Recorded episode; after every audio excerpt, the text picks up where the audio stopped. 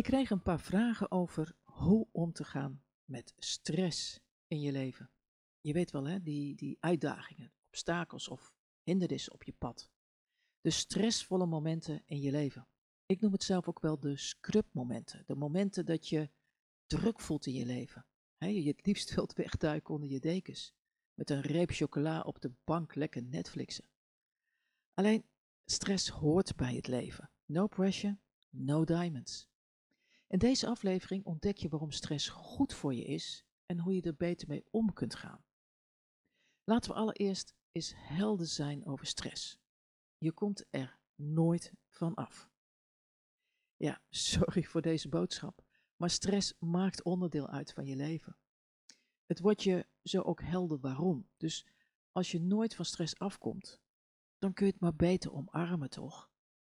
Maar hoe doe je dat? Ja, door er anders over na te denken. Hè, een mindset aan te nemen die helpt met het omarmen van stress. Maar eerst even, wat is stress eigenlijk? Kelly McConical die heeft een hele mooie definitie die ik graag van haar overneem. Stress is wat zich voordoet wanneer iets waar je om geeft op het spel staat. Ik zal het nog een keer herhalen. Stress is wat zich voordoet wanneer iets waar je om geeft op het spel staat. En deze definitie is veelomvattend. Het kan zowel slaan op frustratie in het verkeer of verdriet bij verlies, maar ook slaat het op je gedachten, je emoties en alle lichamelijke reacties. Die vallen ook onder deze definitie. En ook de manier waarop je omgaat met de situaties die je dus als stressvol beschouwt. Deze definitie die benoemt ook een belangrijke waarheid over stress. Stress en betekenis, die zijn onlosmakelijk met elkaar verbonden. Je raakt niet gestrest over dingen waar je niet om geeft, toch? Je raakt gestrest over dingen waar je wel om geeft. En weet je, zonder enige stress te ervaren, kun je geen betekenisvol leven opbouwen. Ga maar eens na, hoe vaak zeg je niet tegen jezelf, oh ik voel me zo gestrest? De manier waarop je dat zegt, dat komt niet in de buurt van een prettig gevoel. Het komt vaker in de buurt van dat je het liever wilt vermijden of verminderen, op welke manier dan ook. Maar waarom voel jij je zo gestrest? Dat kan alleen maar omdat je er zoveel betekenis aan hecht.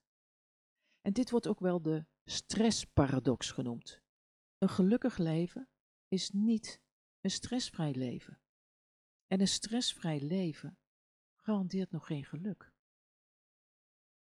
Hoewel de mensen stress als schadelijk zien, lijkt een hoog stressniveau samen te gaan met dingen die we heel graag willen, hè, zoals liefde, gezondheid, tevredenheid met ons leven, noem maar op.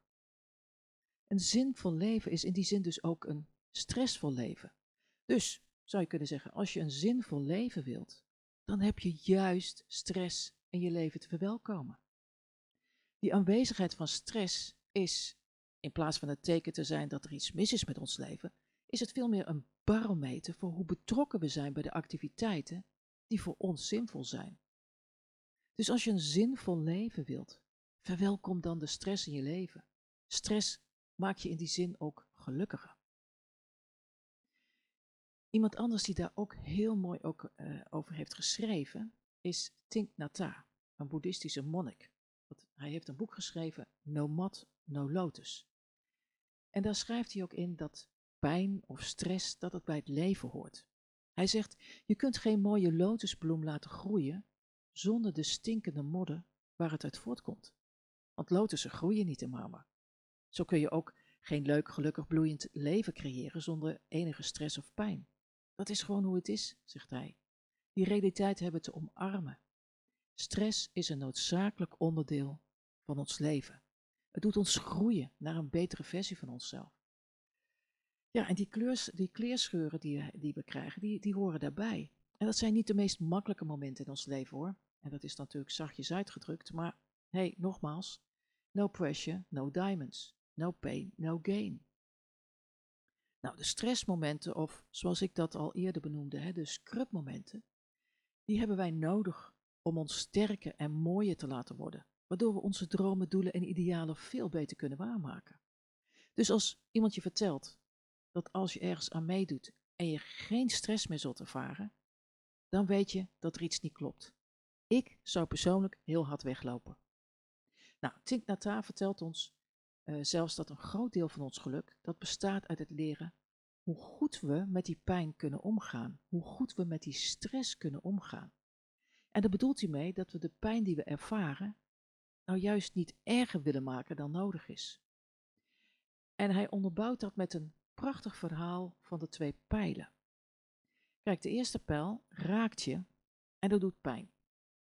Maar als een tweede pijl je op exact dezelfde plek raakt, zal de pijn niet alleen verdubbelen, volgens hem, maar vertienvoudigen. Ouch.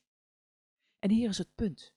Wij zijn degene die onszelf neerschieten met die tweede pijl. En weet je hoe we dat doen?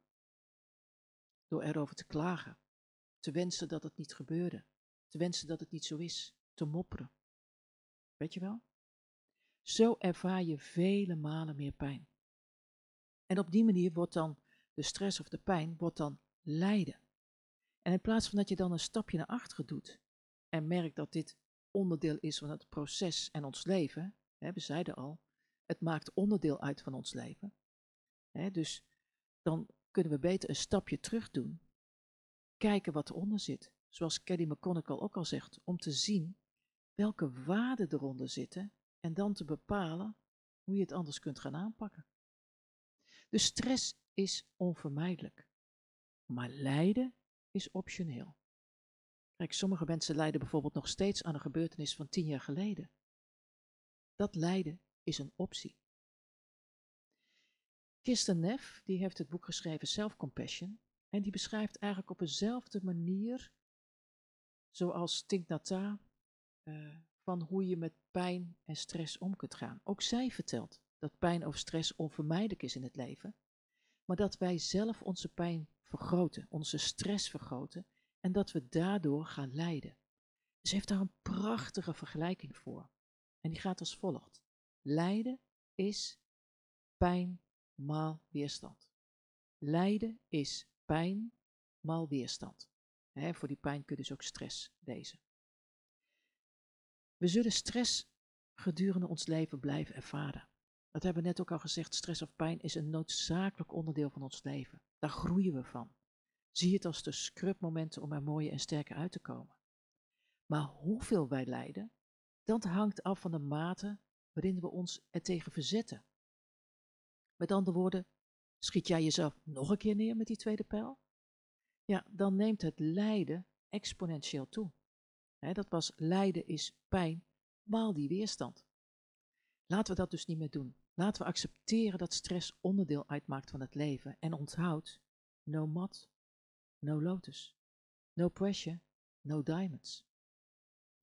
Stress is dus onvermijdelijk in ons leven. Dan is dus de vraag, hoe kun je die stress dan gebruiken om te groeien?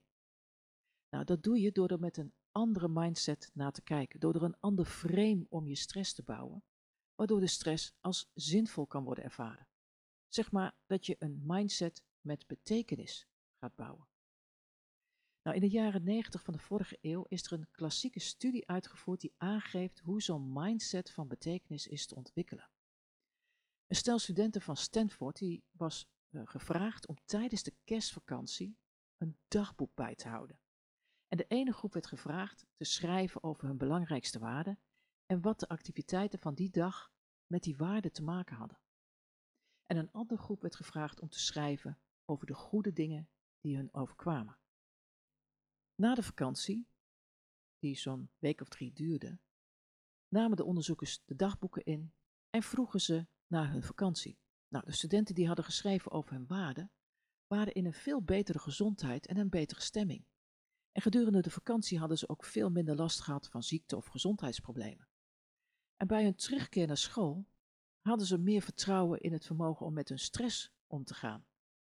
Het positieve effect van het schrijven over waarden was het grootst voor die studenten die tijdens de vakantie de meeste stress hadden ervaren.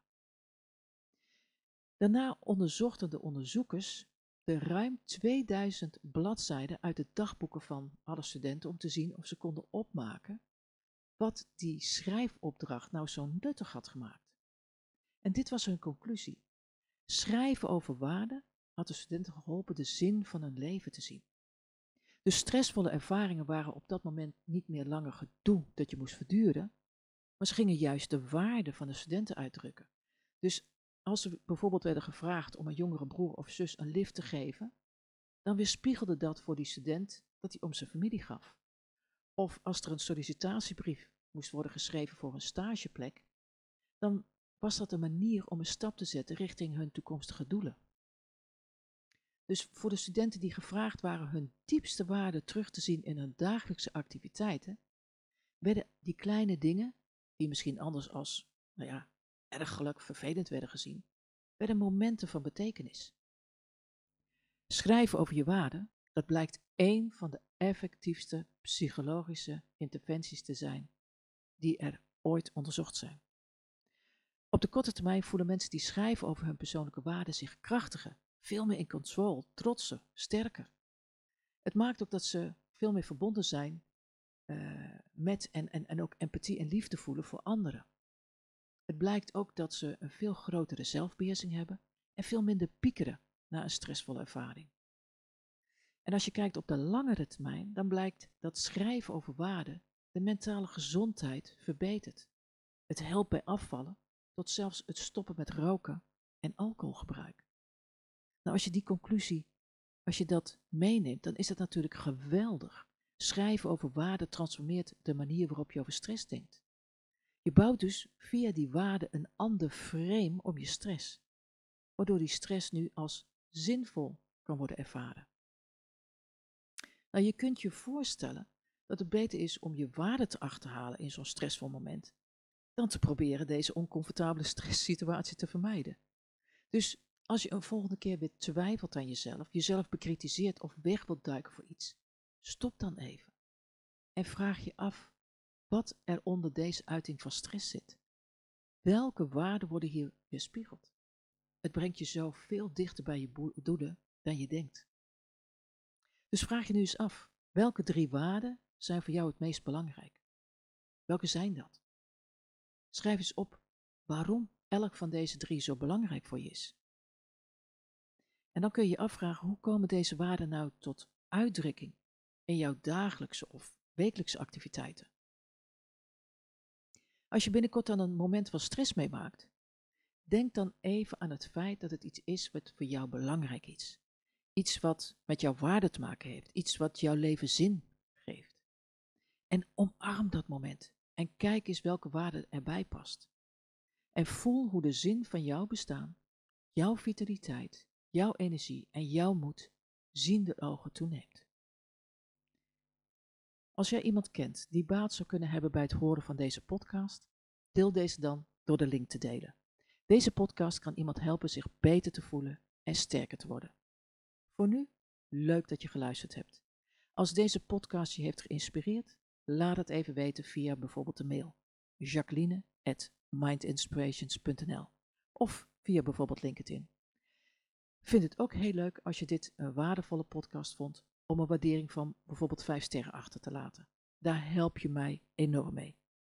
Heb je nog vragen? Stel ze gerust via de mail. Vind ik superleuk.